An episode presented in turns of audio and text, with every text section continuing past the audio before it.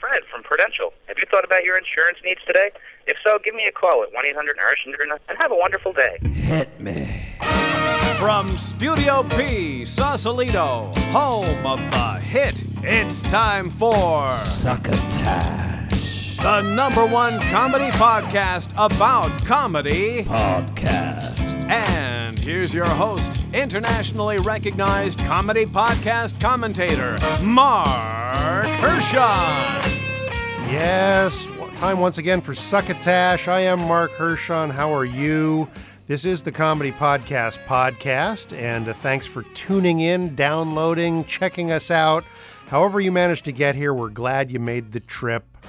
Um, we are coming to you from Studio P in Sausalito, California, the home of the hit uh, and uh, we have a, a thrill packed episode, so I'm not going to blather on too much. But I want to thank uh, the folks that have been uh, retweeting our tweets, been talking about our Facebook page and stuff. So thank you very much. We're up to, I believe, almost 800 downloads now. So we're uh, climbing the charts. And we're actually getting uh, ratings on iTunes finally, which is fantastic. We have, at last count, five five star ratings. So uh, I think that means we're a success in our minds. Um, anyway, we have a great show. We have uh, several clips. We're going to be hearing from Mike and Tom Eat Snacks. We're going to be hearing from the Radio Rubber Room.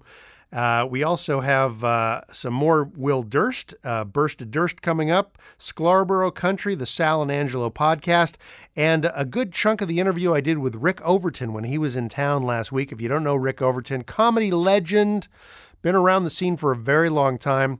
And as a special treat, uh, before uh, the next episode of Succotash, we'll be uh, uploading the entire interview I did. We didn't have time to do the whole thing in today's podcast, so I will upload the entire Rick Overton interview in about a week or so. So uh, let's get right to the show, and we will start with uh, a clip from Mike and Tom Eat Snacks. Here, Michael Ian Black and Tom Cavanagh, for the very, very first time, have uh, a guest in the studio. This was show 22, I believe, for them. And their guest is executive producer of Late Night with David Letterman, uh, Rob Burnett.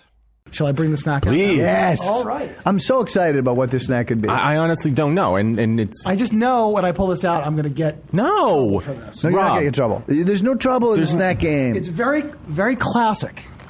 some form of pretzel, probably. That is classic. That is classic. Uh, What did I just say? I said some form of pretzel. And you were and exactly right. I said some form of pretzel, and it is some form of pretzel. It's wow. It's Snyder's sourdough hard pretzels. Schneider's sourdough hard pretzels. Oh God, I'm so happy to have this on. America's Pretzel Bakery since 1909. The second biggest uh, snack company We didn't have in the country. Did we have pretzels? You Snyder's? You know, I, I, I Wikipedia'd this, Wikipedia this, only because I thought, is this a regional snack? I didn't want to come here, and Uh-huh. then Tom is from Canada. Who knows what they do up there? They, you know, they even have pretzels. Like, you have 50 pretzels? percent pretzel diet in Canada. Okay, so I was wrong, and I just wanted to make sure that it was a you know a full, wide ranging, and it and it was very it was amazing, and I believe it said that Snyder's of Hanover produces is the second largest snack producing company uh, co- company in the country. There's no way that's Can't be true. Not a chance. Not even that's close to being true. No, Frito Lay would be number one. and Snyder's Easy. of Hanover. that is and then just say, there's, there's no chance. There's, there's no Right, chance. pick- say another one. uh, Hostess. Three, Hostess. four. yeah. I mean, No, I, I, got, I know them all. There's one interesting thing about eating Snyder's of Hanover pre- Yeah. pretzels, and I was waiting to see how you guys did it. Very few people, very few people will take one of these and bite directly into it. Mm-hmm. It's always the break off, Right. and then the bite. And I know I can tell you exactly how I generally break it off. Tell us. I take off the pretzel nub first. The pretzel, pretzel nub, nub, is the love that. little nub. This?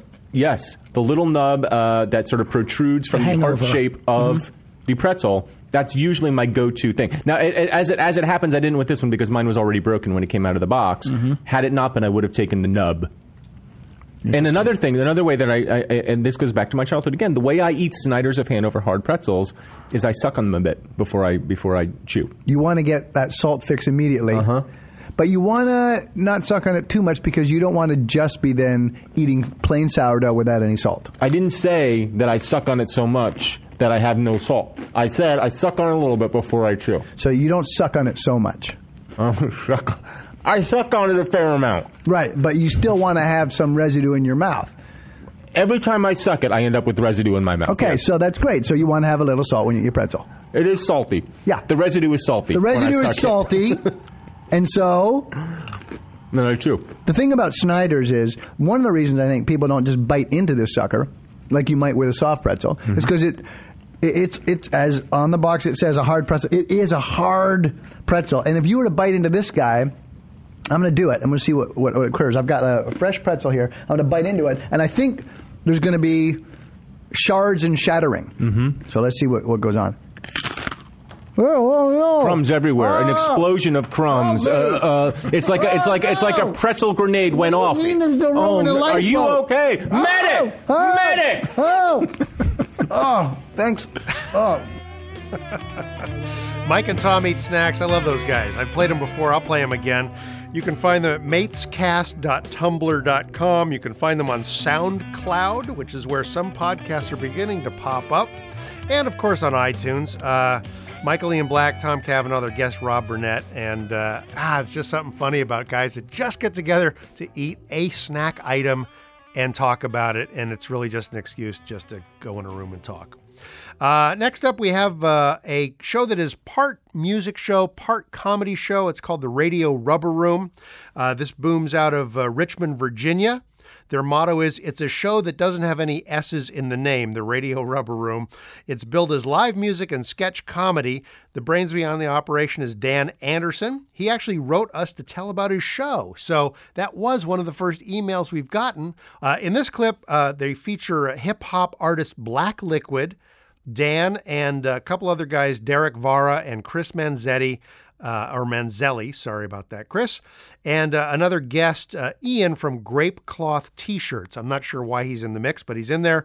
Uh, and anyway, they uh, they they are going to be schooled by uh, Black Liquid on why Steven Seagal would win a fight against Chuck Norris.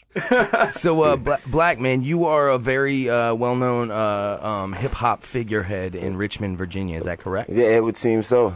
So, uh, and, and and what do you do, man? What what have you done for the hip hop community that that, that really um, uh, makes it appropriate to say that, that you are probably the fastest rising um, uh, hip hop or person in hip hop in Richmond right now? I would say the one thing that I've done for the hip hop community in Richmond is what the hip hop community in Richmond has done for me. And that's in every situation where I felt like there was a shortcoming that could have been, you know what I'm saying, settled for. I uh-huh. try to either try like to, to push harder or to, to struggle, you know what I'm saying, even thir- further through it all in order to give them the most clear representation of what it is that hip hop is to me and what it is inside of me that makes this my clear outlet of expression. So, so when you say uh, you haven't done anything for the hip hop community that uh, hip hop hasn't done for you, or Mm-hmm. the hip hop community hasn't done for you, um, you said something about uh, pushing. Yeah. Like, so you push the hip hop community in Richmond, but they also push push you. Would you Oh. say that in a positive way all the time, or sometimes? Oh no, you that know what I'm negative? saying? It's they, they push you, eh, you know, saying back sometimes, and they push you forward sometimes. All that matters really is the push. If you know what direction you're headed, you can take that energy and turn it right back. You know, it's Steven Seagal, man, Aikido. Yeah. Speaking of uh, Seagal, man, uh, Oh, uh, we also have uh, uh, Ian in the house. Uh, you are representing Grape Cloth. Is that right, Ian? Yes, Yeah. sir. Oh, yes, he is. And um, uh, uh, you write uh, blog posts for uh, uh, Grape's uh, blog site, right? Yeah, yeah, I do a little bit of it. Um, we also reach out to the underground hip hop community in Richmond and allow them to have a voice as well. Uh-huh. Uh, Black Lick has a Oh, regular you know. post for us. Um, Oh yes. Where he talks about Steven Seagal, as a matter of time. I of have fact. to, yeah. Yeah, too much sometimes. Yeah. Well, sometimes you have to look at life, you know what I'm saying, through that kaleidoscope that is Steven Seagal, man. I mean, he's the law man. He is, no, he's the law, man. You know what I'm saying? He's above the law. Man, it, the, the law is under him. He could be way deep beneath the bottom of the Bing with Beanie Sigel filming State Property 12. Yeah, but in He'd still be above the law. in a fight, Steven Seagal or Chuck Norris? Steven Seagal, you know why? I'm gonna solve this problem for y'all right now. Are y'all ready? Yeah, Get your thinking caps on. You know what I'm You saying? got a lot of thought behind this. Put your feet, you know what I'm saying, in a bucket of water, you know what I'm saying, and get ready for the lightning bolt. This is why Steven Seagal would crush, well, he wouldn't even crush, but he would destroy Chuck Norris. Because Chuck Norris's main number one move is the roundhouse. And the art of Aikido, also known as the way, takes the energy and momentum that one uses against and turns it against them. So if Chuck Norris has the roundhouse that can tear time and space, it's going to tear him apart. Seagal will be there to take care of that. Because Seagal is definitely in touch with his five gates and his chi. He's a toku. Come on, man. Wow, in like in like a minute and a half, you just solved like one of those unanswered. No, I was talking about his actors. universe. My, my, what do you mean? They- There's all the same thing for them. There's no difference. They don't act. They are. Walker Texas Ranger. He sang the theme song. The theme song, man. You know what I'm saying? Remember? Have you have you watched Lawman with Seagal's like chasing them bad guys? That's his music, man. Mojo Priest, Thunderbox. Look it up, man. Man, I need to. Yeah, I got that. My mind is I, I was- blown. I was Yeah, my that- mind is on the back of this wall right now. Oh, hey, that's what Seagal will do to you, man. You would not be able to talk if that were true. Man, hey, that's what they all want you to think. But Seagal will blow your face off just in case and allow you still to talk. That's what that's saying. That's the uh, Radio Rubber Room uh, at radiorubberroom.podbean.com. They're also actually on the air uh, with that show at 102.9 FM in Richmond, Virginia, and of course on iTunes. Uh, next up is, uh, you know what? I don't want to say next up, it's a commercial. Friends at Henderson's Pants, we've noticed that adults, teens, and children are not the only ones wearing the pants in the family these days. Believe it or not, even little babies are fond of wearing a well tailored pant now and again. But up until now, they were limited in their selection of lower body garments, in that most of what is available are simply just baby pants baggy, shapeless, and with little to show off that fast developing physique. Henderson's is proud to introduce Henderson's toddler trousers. These slick slacks are the kind of infant wear that can make even the most preoccupied paste eater sit up and take notice. The extra layers of material in the knee and buttock help to assure hours of comfortable crawling and soft landings for when baby goes boom. And the bit of extra given the crotch keeps your tyke from that most unsightly of sandbox no nos, the dreaded diaper toe.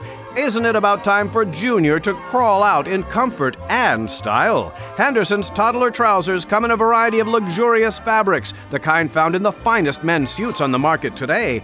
But Henderson serge, corduroy, and linen stock has been married with state of the art polyfiber blends, which not only assure years of durable wear, but enough stretchability that today's baby will still be wearing those spiffy duds when it comes time to accept his or her diploma as your now adult offspring graduates from high school.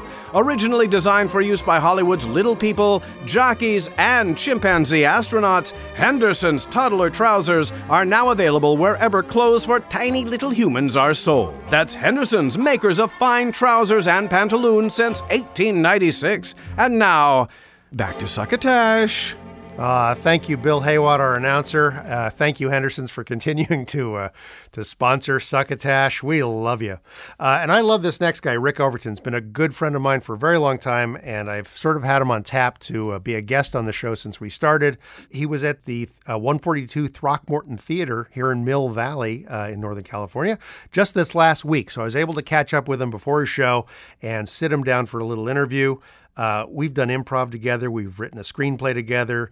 Uh, we've shared every manner of conspiracy theory together. In this interview, we stay mostly in the light and talk about Rick's comedy and acting career starting at the very beginning. If I were to ask you about the uh, maybe one or two things that you really, uh, when you look back on uh, your career to date, you go, man, that, I was really glad I was part of that. Well, most everything.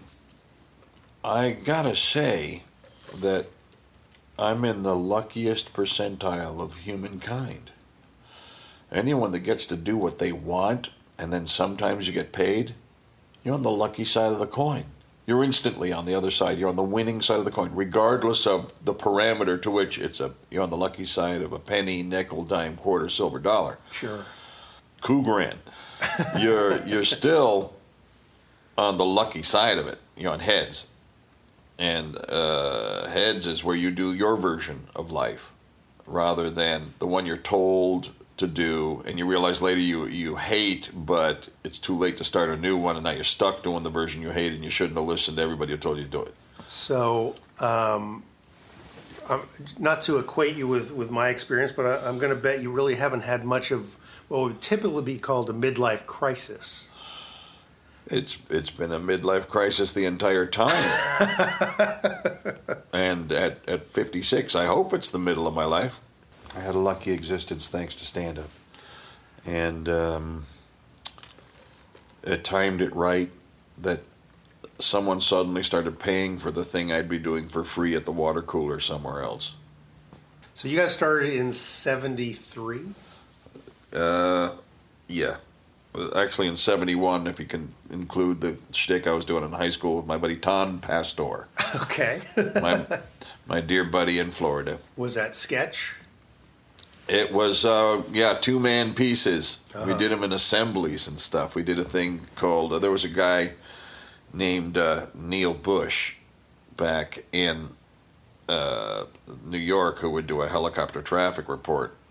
And we did a spoof of him where the helicopter engine quits and uh, he's uh, giving a traffic report and he says, uh, I'd avoid Route 4, there's about to be an accident.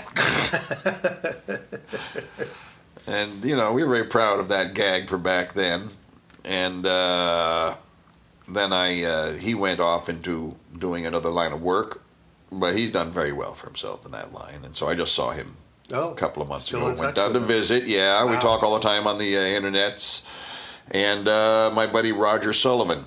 Now uh, he's back in new jersey and he needs a heart transplant. And so we're all keeping our fingers crossed for him Wow, that he gets that because he's a good good-hearted man and ought to get a new one. So when you hit the first hit the professional stage, you were actually a, a two man act with Roger. yeah i felt the confidence of a two-person force facing the strangers. That took a while to shake in 78 when and i remember after breaking up i'd still have the reflex do a joke look left no one's there look ahead. Train not to look left don't look left don't he's not there. Now, were you uh, a like a kind of classic duo of one guy was the straight guy, one guy was the funny guy, or did you guys kind of No, swap those roles? I was more the straight guy, but I did a lot of sound effects, and we had a little bit of the feeling of Edmonds and Curly, and uh, Oh, okay. remember them? Yeah, yeah. And uh, but we we do all kind. We did Star Wars sound effects, and we did uh, you name it. If it was some sort of drug bits, we would had a little Cheech and Chong feel in there too, and uh, little Python feel Okay. all our influences showed up very clearly in our stuff. But we had we were starting to make our own flavor. But you know, it's just hard to split a paycheck when it's so little. Sure. And when it's for free, you stay artists. yeah. And oh, I love what you did, and I love what you did because it's free. As soon as it's pay, it's like, oh, you know, that was my premise. Well, that was my punchline. So, so let's talk a little bit about how your your act has evolved over the last forty years. Really, I mean, in Oh, my God. Of, I mean, what did you? What, what, how would you classify your your stand up first starting out when you started working without Roger? Were you a monologist? Yeah, observation with weird cartoony twist guy.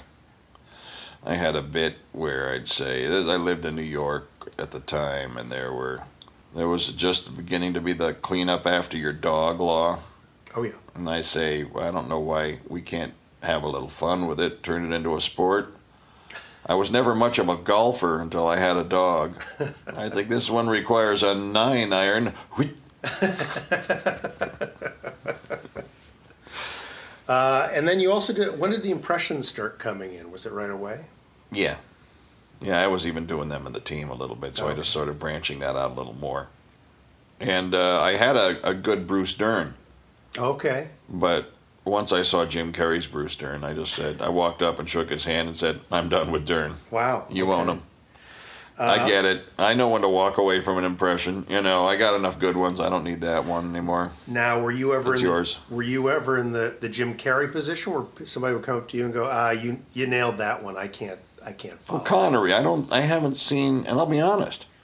As soon as I see a Connery that's better than mine, I'll just go, okay, now you have Connery. I'm done, and I because I've done that with several impressions.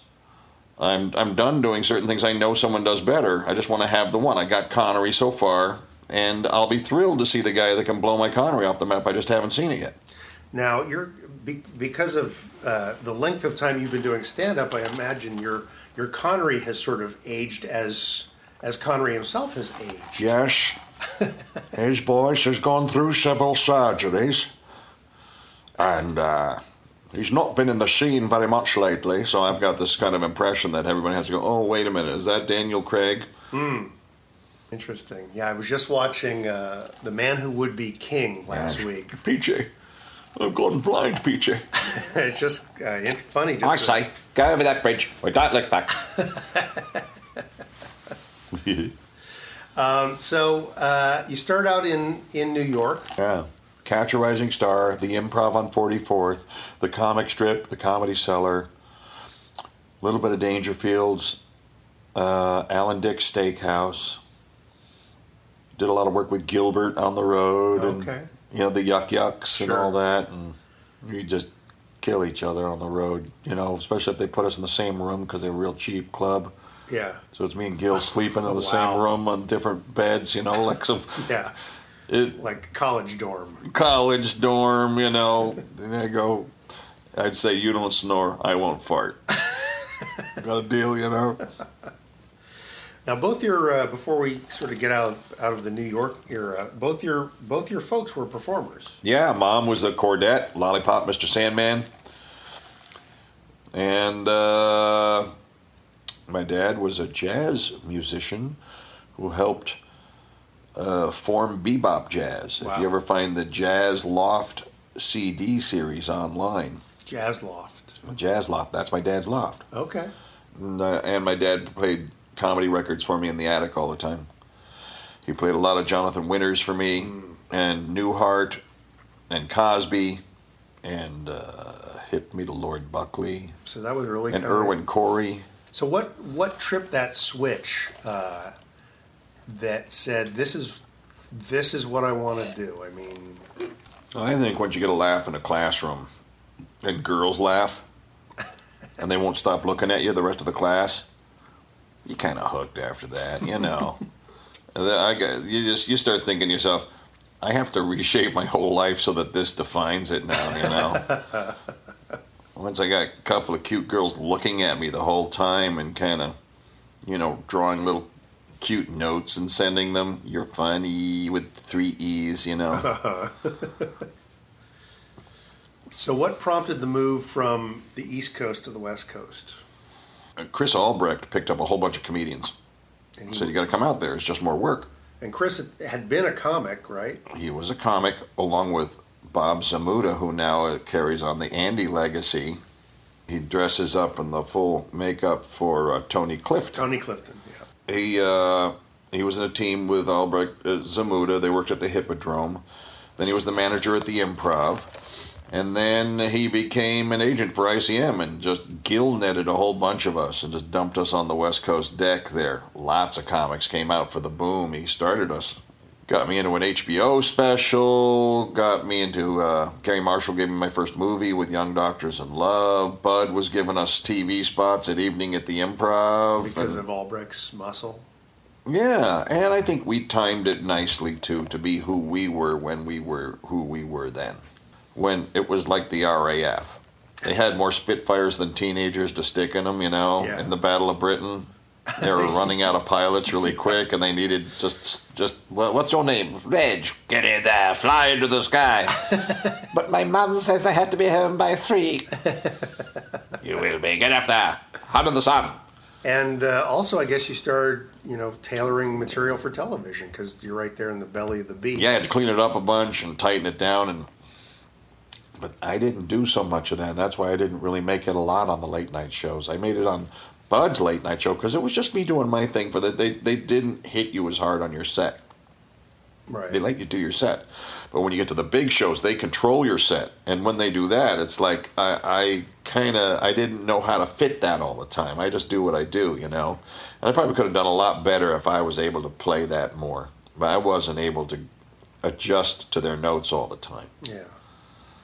I really find that I look back, I wonder what it would have been like if I did. But I wonder if I'd stayed in stand up as long as I did, and then even longer, would I have I would I have bothered to go into acting at all?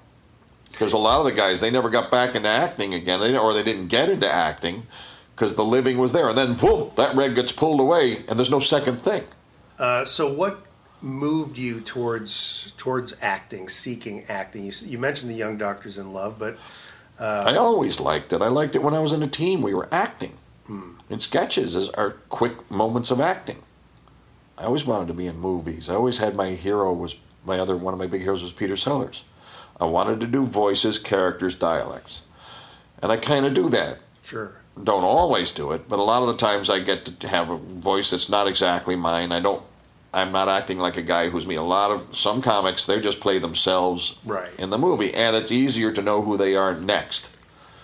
So the upside is you get to be interesting and different every time. The downside is no one knows who the hell you are half the time, Yeah. and they and you have to convince them that it was you in the part. I think I think you and I first met on the telephone when I interviewed you for uh, an article in Just for Laughs, old uh, comedy newspaper. Yeah. Uh, when Willow came out, because they did a piece both on you and on Kevin Pollak, because you were both playing the those brownies. Yes. It, and uh, I said no small parts, only small actors.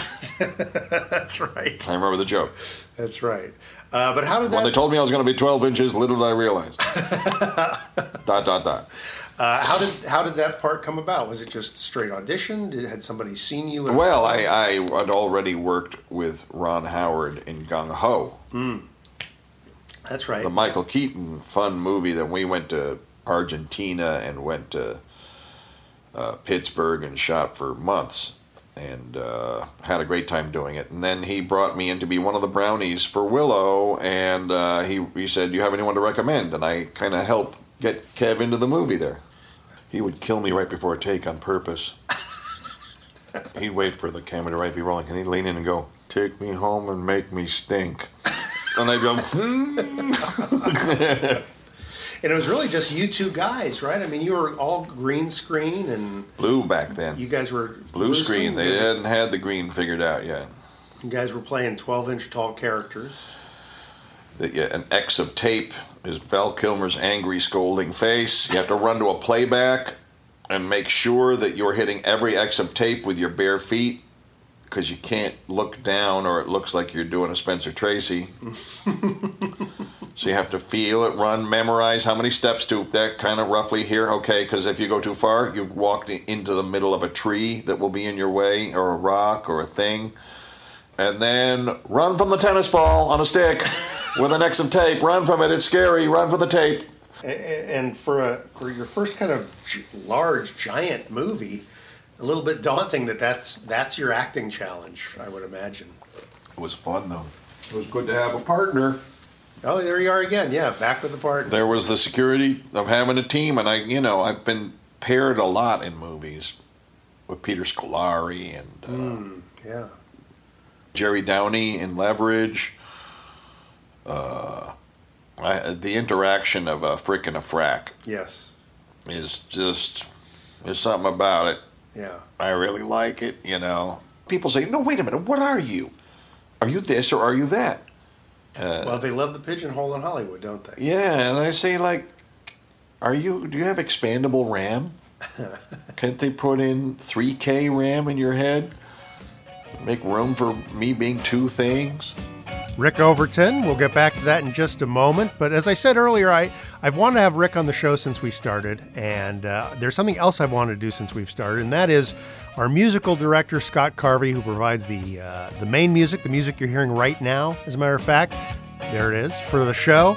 Uh, ha- also does songs, funny songs, uh, regular songs, sad, whatever kind of songs. He's got. He's a kind of musical genius, and uh, so I wanted to feature a, a piece from Scott Carvey. So here's a song of his called "Business End."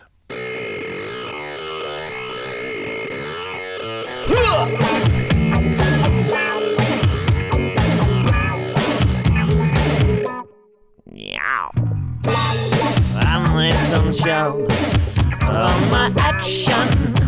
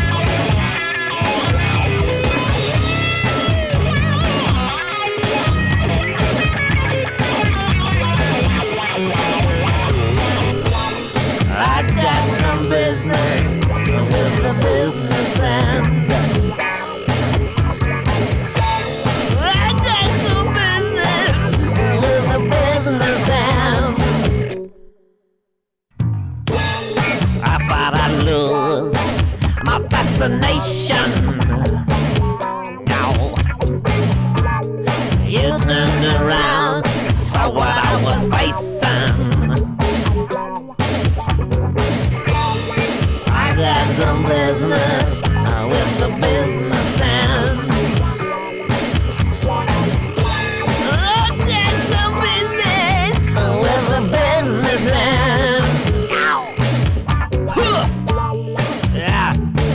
Take your business elsewhere, baby. Business is good. Business. Uh, with the business end. Yeah, yeah, yeah, baby. You know I'm busy. I don't got any time. With no tiny little behind. Business. I'm With the business end. Business. With the business end. So let's uh, let's uh, get back into sort of uh, where you went uh, once you're in Hollywood. Um, I know that you were uh, you know in that consideration pile for Saturday Night Live. Yep. Um, Got close a couple of times. and what was I mean? What was that sort of uh, process like? It's nerve wracking, and you know they don't they don't make it so easy on you there. They want to see if you can take it because that's kind of I guess what live TV would feel like every week. Mm. So they make that element sort of reality show. Oh, really? Added pressure kind of feel to everything, you know, and see if you can handle that. Because if you can't, what's to say you can handle every every Saturday? So you're seeing who you're auditioning with, and, yeah. and do they have you just kind of spitballing pieces? Do they give you sketches to do, or they just want you to do? You your bring a couple of characters in, and you know, I was bringing in some stuff, but never quite. I guess it wasn't what they were thinking about. Wanted it though. I really, for a few years, I really I thought that was it. But the reason I wanted it mostly is because it launches you into movies. Right. So it's kind of like I got there in some way anyway. You played uh, that husband of uh, on um, Six Feet Under. Six feet under. Yeah. Yeah. A woman who uh, who dies because she thinks the the uh, um, people are going up to heaven. Because a, a truck full of helium inflated love dolls gets you into an accident, blows the roof off the panel van, and they all start going to the sky, and she thinks it's the ascension, Yeah. the rapture. The so she has to run out and catch it, and the truck hits her. And Right. And so you're the you're the husband who thinks it's all God's plan, and it's okay that my wife is dead, and my son should be happy about it. And Yeah. So you've had, I mean, you've had kind of intriguing little pieces on major pieces of uh, Hollywood moments. I mean, you. I was the you- killer in NYPD Blue, and uh, that was a. phew, Yeah. that was a pretty serious situation there. Then you were a, a shrink on an episode of Lost. uh, police. I gave Michelle Rodriguez her badge and gun back.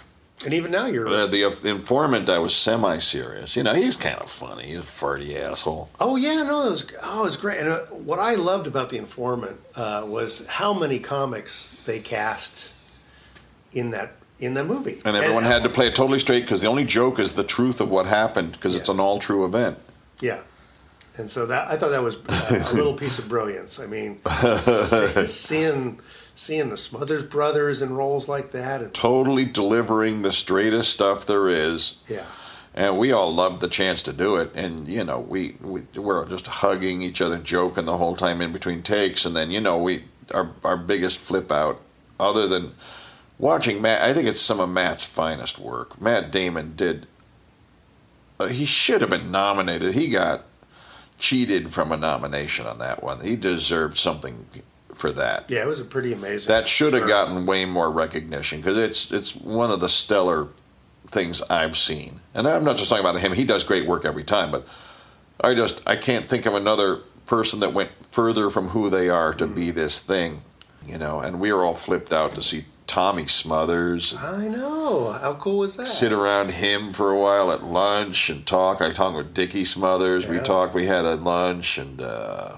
you know, there, there were some a lot of highlights on that set. Yeah.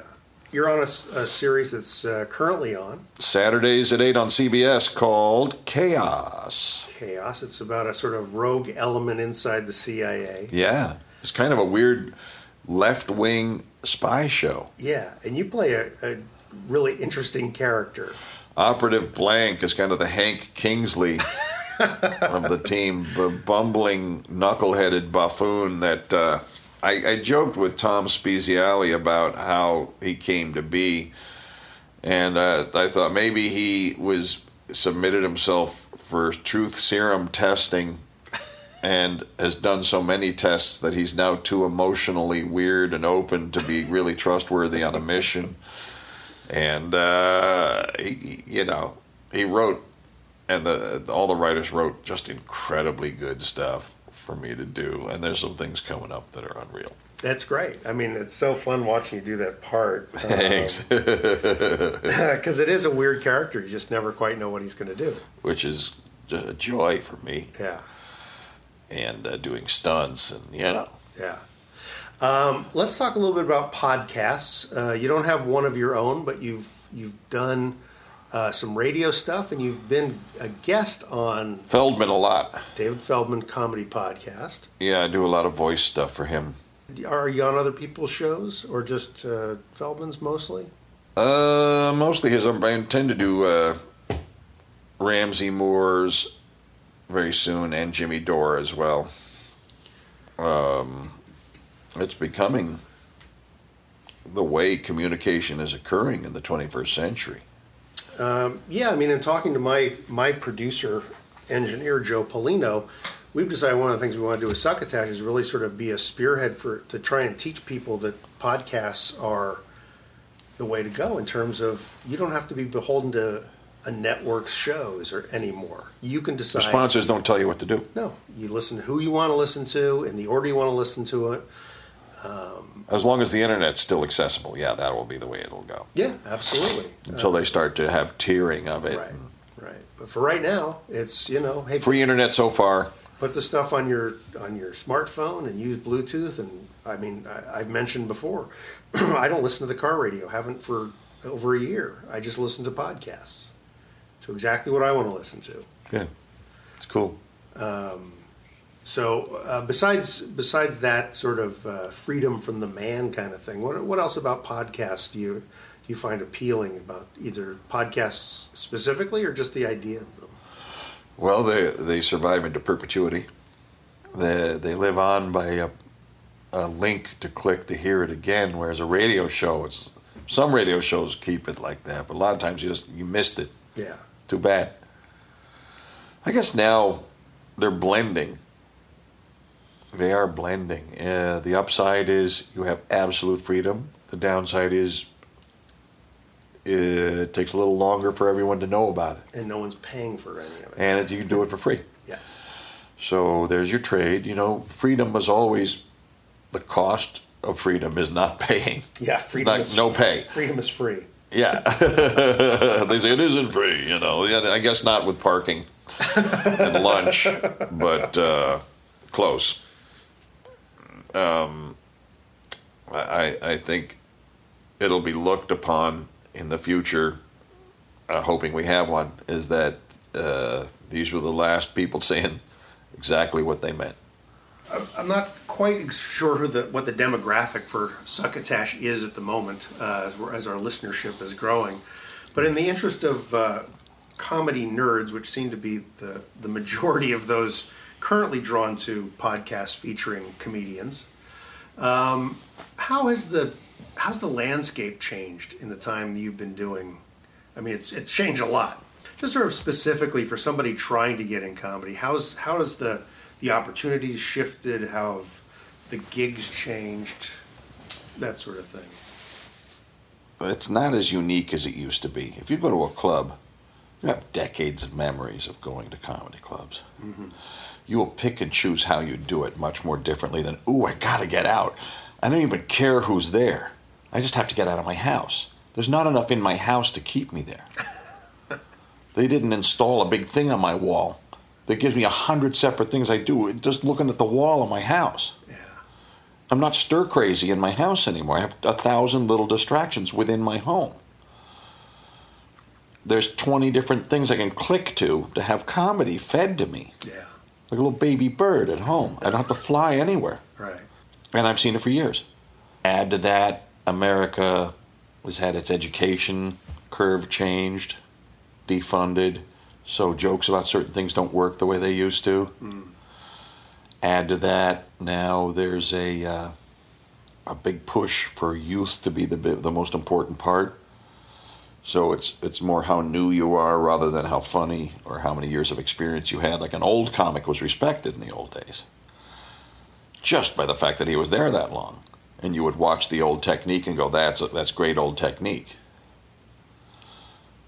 But now, uh, it's it's more like it's like you know in the movie Predator.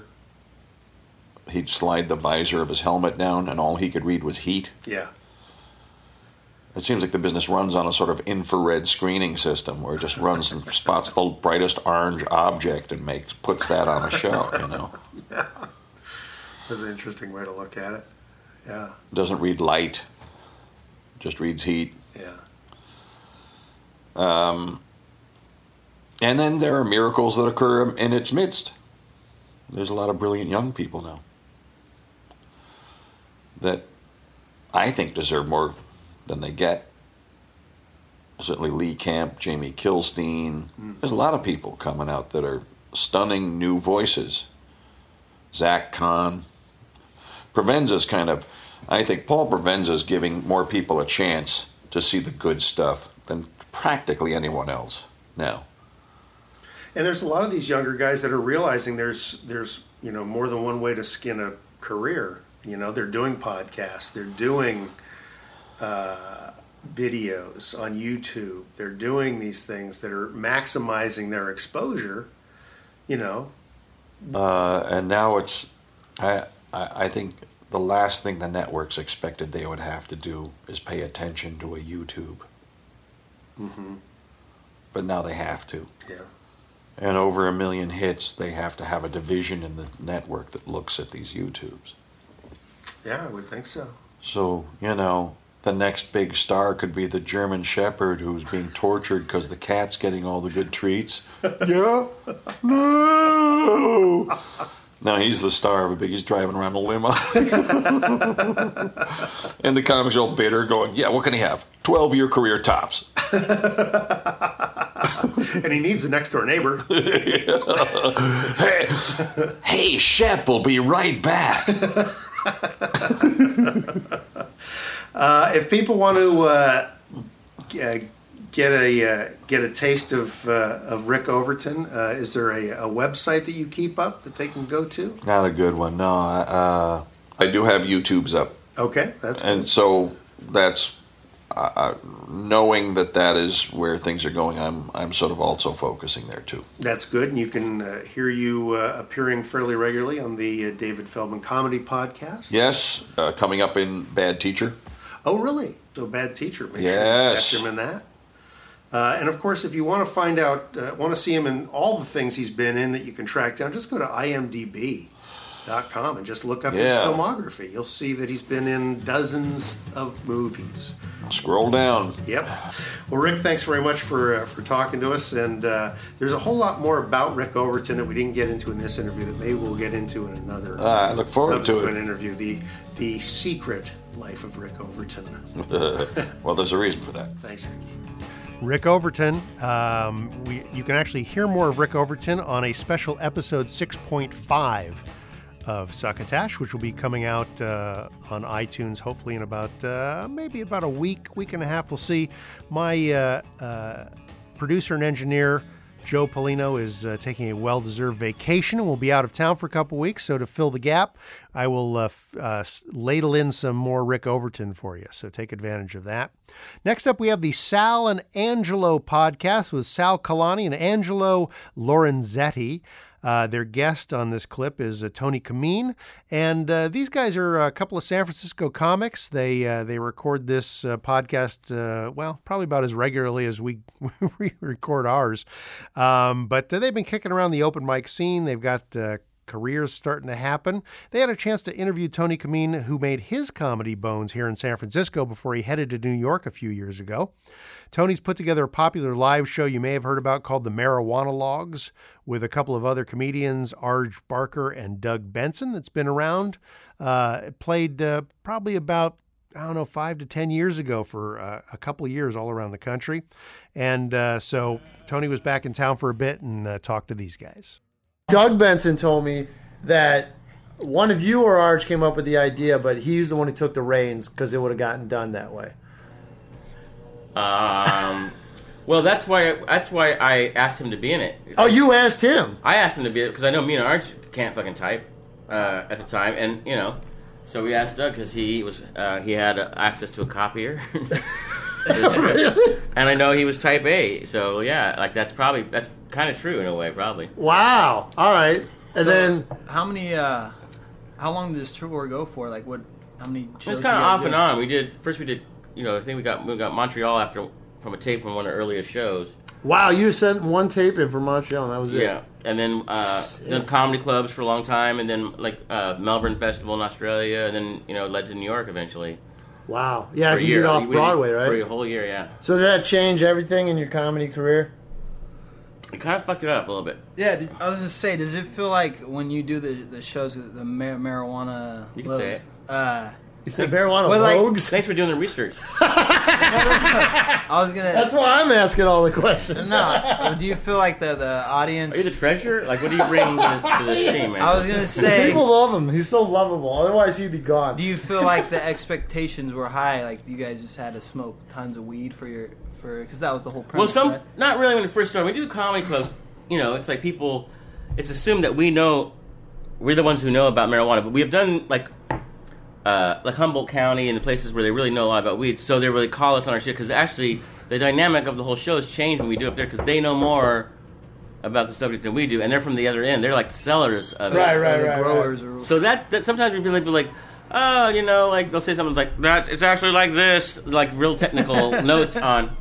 Um, thank you. Here's the prima donna salad. Tony, you ordered fucking salmon salad. Yeah, I have high cholesterol, Sal. Thanks now for your bringing it up. breath is gonna stink, and we're all gathered around this mic. I won't eat, I'm not gonna eat it till later. I'm gonna. It's just, it's just, that's why I got a cold dish. I'm just busting balls. Um, not very well. How did it screw? how did it screw up your career? then I had to go to. Uh, I love New York, so I moved there. I stayed there, and you had to sort of sort of start over, like in New York, you know, Right. as a comic, you know, just getting established and everything. Uh, so you know, so that was it's just you know it's hard. New York's fucking tough, man. Right, right, right. You didn't want to go to L.A. I already that's where I lived before. I didn't Oh, want really? like that's where I lived before we got the gig in uh, uh, New York. I lived in L.A. So Oh, okay, then you guys. then I just like. I just like moved out my stuff. At, at, you know, Wow. I also met my wife, so you know, You met her in New York. Yeah. So you're still in New York. still in New York. Is it still? I mean, how is it? A little humid. It's humid. How's the scene? You still like? I don't uh, know. I'm an old man. I have a dog, a wife. I come home to them. They're cute. This- But all you do is stand up, right? No, I write. Who do you write for? Nobody. But I'm, you know, I write myself, and there's a lot of projects. I can't even get into them. You want them alphabetically, or according to priority?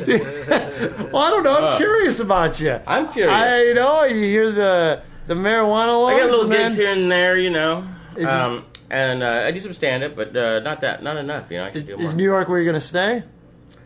Yeah, but you know, I still look for jobs in LA and stuff like you know. Right, right, right, right. But, um, writing stuff. Yeah, you know, we got a little house there, so you gotta kind of go wherever the jobs are. You know. The thing's good with the lady, Oh, she's great. Yeah. fellow artist. Mm-hmm. Mm-hmm. Sal and Angelo podcast. You can find that at uh, uh, salkalani.com slash podcasts or iTunes. Next up, we have our Burst O' Durst. Uh, Will Durst, you can, uh, of course, get at willdurst.com. He's also always tweeting at Will Durst on Twitter, and uh, he's providing these special reports just for us. Hey guys, Will Durst here, and you don't need me to tell you that America is broke. Not just broke. We're dead broke, flat busted, unflush, tapped to the max, no bread or cabbage or scratch to speak of. No, we are moolahless, holes in our pockets, echoing piggy banks totally out of chump change without simoleons, hands clean of any filthy lucre. Moths are flying out of our wallets because we got us a dearth of dead presidents, is what we got. And it's high time that we start acting like it, which means, for one, stop giving money to countries that just use it to buy guns they then turn on us. You insist on helping them out, give them the guns. We buy in a much bigger bulk than they can and can get them cheaper. Also, we might get a kickback. And we could be taking advantage of this Arab Spring democracy movement. Provides us with a great opportunity to lay off some of our underperforming dictators. But we all know it's not going to be enough to make a few minor cuts in the budget. We also have to work on increasing our revenue streams. And I don't mean son off ancient public institutions like Justice Ruth Bader Ginsburg. Her resale value ain't what it used to be. Besides, that's the kind of short term thinking that got us into this mess. What we need to do is to tap into the new economy. Now, what if we use the FDA to create and sell an anti SARS serum? Uh, we start manufacturing the antidote right now, then create a huge SARS scare and have the government approve cream or clear or whatever immediately available at your local pharmacy just in time for cold and flu season. Then we add to the panic with a bunch of infomercials, you know, news stories. Come on, the government's already lying to us on a regular basis. The least we can do is figure out how to make some money off of it. If the SARS thing is a bit scary, we just spread rumors of killer carnivorous snails and change the product to snail repellent. It's an imaginary crisis. Hey, worked for the Tea Party. for Succotash, the podcast of comedy podcasts, I'm Will Durst. Honored friends, Bill Haywatt here for Henderson's Innovation in Trousers and Pantaloons since 1896. In this great country, the pants you wear make a statement about where you stand, not just physically, but also on the very issues that shape us as a free and style conscious people. Now it's easy to tell friends, family, co workers, even anonymous passersby how you feel about today's most important issues with Henderson's new Republican Fit jeans. Republican Fit jeans lean firmly but gently to the right and feature drastic cuts in the seat and thigh while still respecting your stomach's inalienable right to expand in our great nation's free market economy. Republican Fit jeans are pro life, pro gun, and anti immigration, but loose enough to let you enjoy giving a swift kick to the socialist Big Brother nanny state with every step you take. And if blue state politics are more to your liking, we also offer Henderson's new Democratic Fit jeans. Democratic Fit jeans lean gently but firmly to the left and feature a generous increase to your seat and thigh while still regulating your stomach's ability to monopolize surrounding body parts. Democratic Fit jeans are pro choice, pro healthcare reform, and compostable, but tight enough to let you enjoy giving a swift kick to the fascist corporate oligarchy with every step you take. In these troubled times, don't let your pants get caught on the fence. Let your fellow citizens know how you're voting with an uncompromising pair of Republican fit or Democratic fit jeans from Henderson's. Innovation in trousers and pantaloons since 1896. And now, back to more of Succotash. Our final clip of this episode is from Sklarbro Country. It features the identical twin comedians Jason Sklar and Randy Sklar. And uh, I, I got to tell you, I'm a little envious of these guys. They've got about 48 episodes under their belt, and uh, they've got their own language. They've got their own slang terms, and their listeners they they write in and use these terms. And they've got like a flag, and somebody did a map of Sklarbro Country, and it's frankly it's very impressive. Uh, but these guys are funny. Uh, now you don't need to know a whole lot about sports to enjoy Sklarbro Country, but they talk about sports so much on this show that I think it really would help if you did. Uh, I'm not that much into sports, and I still get a big laugh out of the show. But it seems like you really would dig it even more. Anyway, let's uh, let's have a listen here as they talk about uh, professional badminton. Last week, the Badminton World Federation announced a new outfit policy, Jay, that will take effect June 1st. Just in time for their highly watched World Championships, Oh, Rand. thank God. Yes. All women will be made to wear skirts, quote, in, order to, and this is a quote from the BWF. The BWF. To ensure attractive presentation of badminton. What does that That mean? was not our quote. That is what does that quote. mean? Translation of that quote: Time to hoard up for the ratings, badminton ladies. That's right. Hey, it, it worked for the Real Housewives of God, wherever, wherever. of all those places. Yeah, ladies. Yeah, yeah, ladies. You're gonna have to look like you're going to a frat party at Florida State. That's it. Or you're like an extra on Gossip Girl. Or you're taking care of the Sheen twins. Horvalanche. Bruce Vilanch. A Valanche avalanche. That's a Valanche. We, there was like What a we mini- just did was a there, we- mini- there was a there was a Horvalanche. There was a metaphor avalanche. There was a Horvalanche, and then within that there was, was, a, Bruce mini- Valanche, and then it was a Valanche Valanche. and it just it's it's such a shock that the Badminton World Federation would alienate its rabid fan base with a move like this. Yeah, because so many millions of, I mean, it's just a large portion. Uh, There's millions of people watching badminton. and period. millions of those people Are watch women. women's badminton, and they could care less what they're wearing. They're into it for the rallies, Jay. For the living legends of the game, Ran. Like legends like and don't forget and then there's Sanjay Sanjay. I don't know. Sanjay, I who made that, is I made that up. I made that up. Living legends of the game. Oh, and you know is even a male name. It is. It's a woman named Sanjay. You know, and you know the guy who came up with the- this whole dress code thing. And yes, it was a guy. It had to have been a dude. Maybe it was the same guy who pooped in the, uh, in the gallon. Pooped in the jug. gallon jug. You never know. You know, he started with the old. This was his argument. Like, you think it's hard to get people to watch the WNBA? Yeah. Try adding. T- try taking away all the action and adding tiny rackets. They did that argument. That was his argument, and then he went back, laughed, and then went back to reading Maxim Europe. Which whatever. Maxim in our minds, we've said it before. I don't know if you said it on the show. It, Maxim is the FHM of magazines. It really is. By the way, uh, Peter Moses, our lovely researcher, said that badminton would always be ugly. Even if it were a game played by naked supermodels, it would still be ugly. Or a sweaty Marcia Gay Harden. So, in his eyes, it's all a moot point. No matter how point. high the skirts are, it doesn't matter. Well, moot point or not, that's not the case for the political and social groups around the globe who are up in arms about this. Jay, the Pan Asian Malaysian Islamic Party, they're upset. Wow. That the British Parliament, they're upset. The Ban Parliament, They're upset. a few of the members of the Ban Parliament. They don't know why, but they're upset. The entire Badminton Asia Confederation, in probably their first press release ever, came out against the policy. That was their first press release. They were probably like, I can't believe it. Guys, we got to get it out of well, press I release." feel like those guys will go with anything. They like supported beheadings in the, For the semifinals, semifinal for the loser- for losers. the yeah. losers. Yeah, and twelve-year-old he she's as, As like shuttlecock boys? Yes, yes, Boy slash girls. boy slash girls. So to offend them, it's a big deal. Hermaphrodite ball shuttlecockers. I love it. Just call them little Shuttlecockers.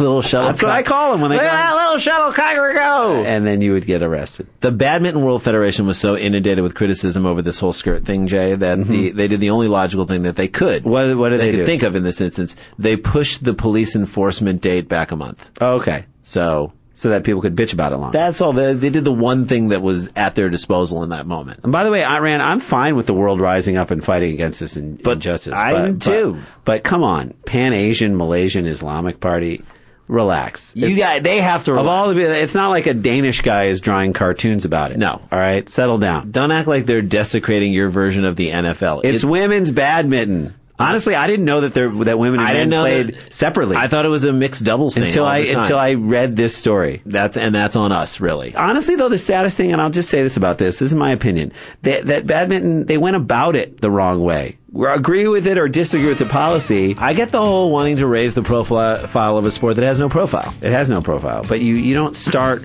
with the skirts. You start, you build excitement from the inside of the sport. With the game itself. You change the rules. Like how? Like this. All right. Number one, pregnant division.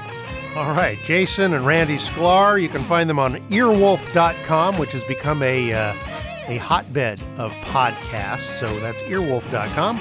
Also, look for them specifically on iTunes, if you will. You can also look for us, Succotash, Succotash Show on iTunes. And uh, I've been your host, Marc Hershon. Thanks again to Joe Polino. Have a good vacation, Joe.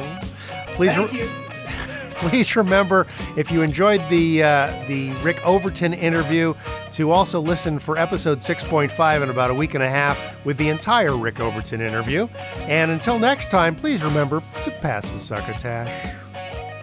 Ladies and gentlemen, you've been listening to Succotash, the comedy podcast about comedy podcasts with your host, Marc Hershon. Find us on the web at succotashshow.com. Follow us on Twitter at Succotash Show. Friend us on Facebook or email Succotash at M-A-R-C at succotashshow.com. Succotash is produced and engineered by Joe Paulino at Studio P Sausalito, home of the hit. Our musical director is Scott Carvey. Our booth assistant is Kenny Durges. And until next time, I'm your loyal booth announcer, Bill Haywatt, reminding you to please use your medication only as directed and when you have a moment. Pass the succotash. Understand, you're all gonna go.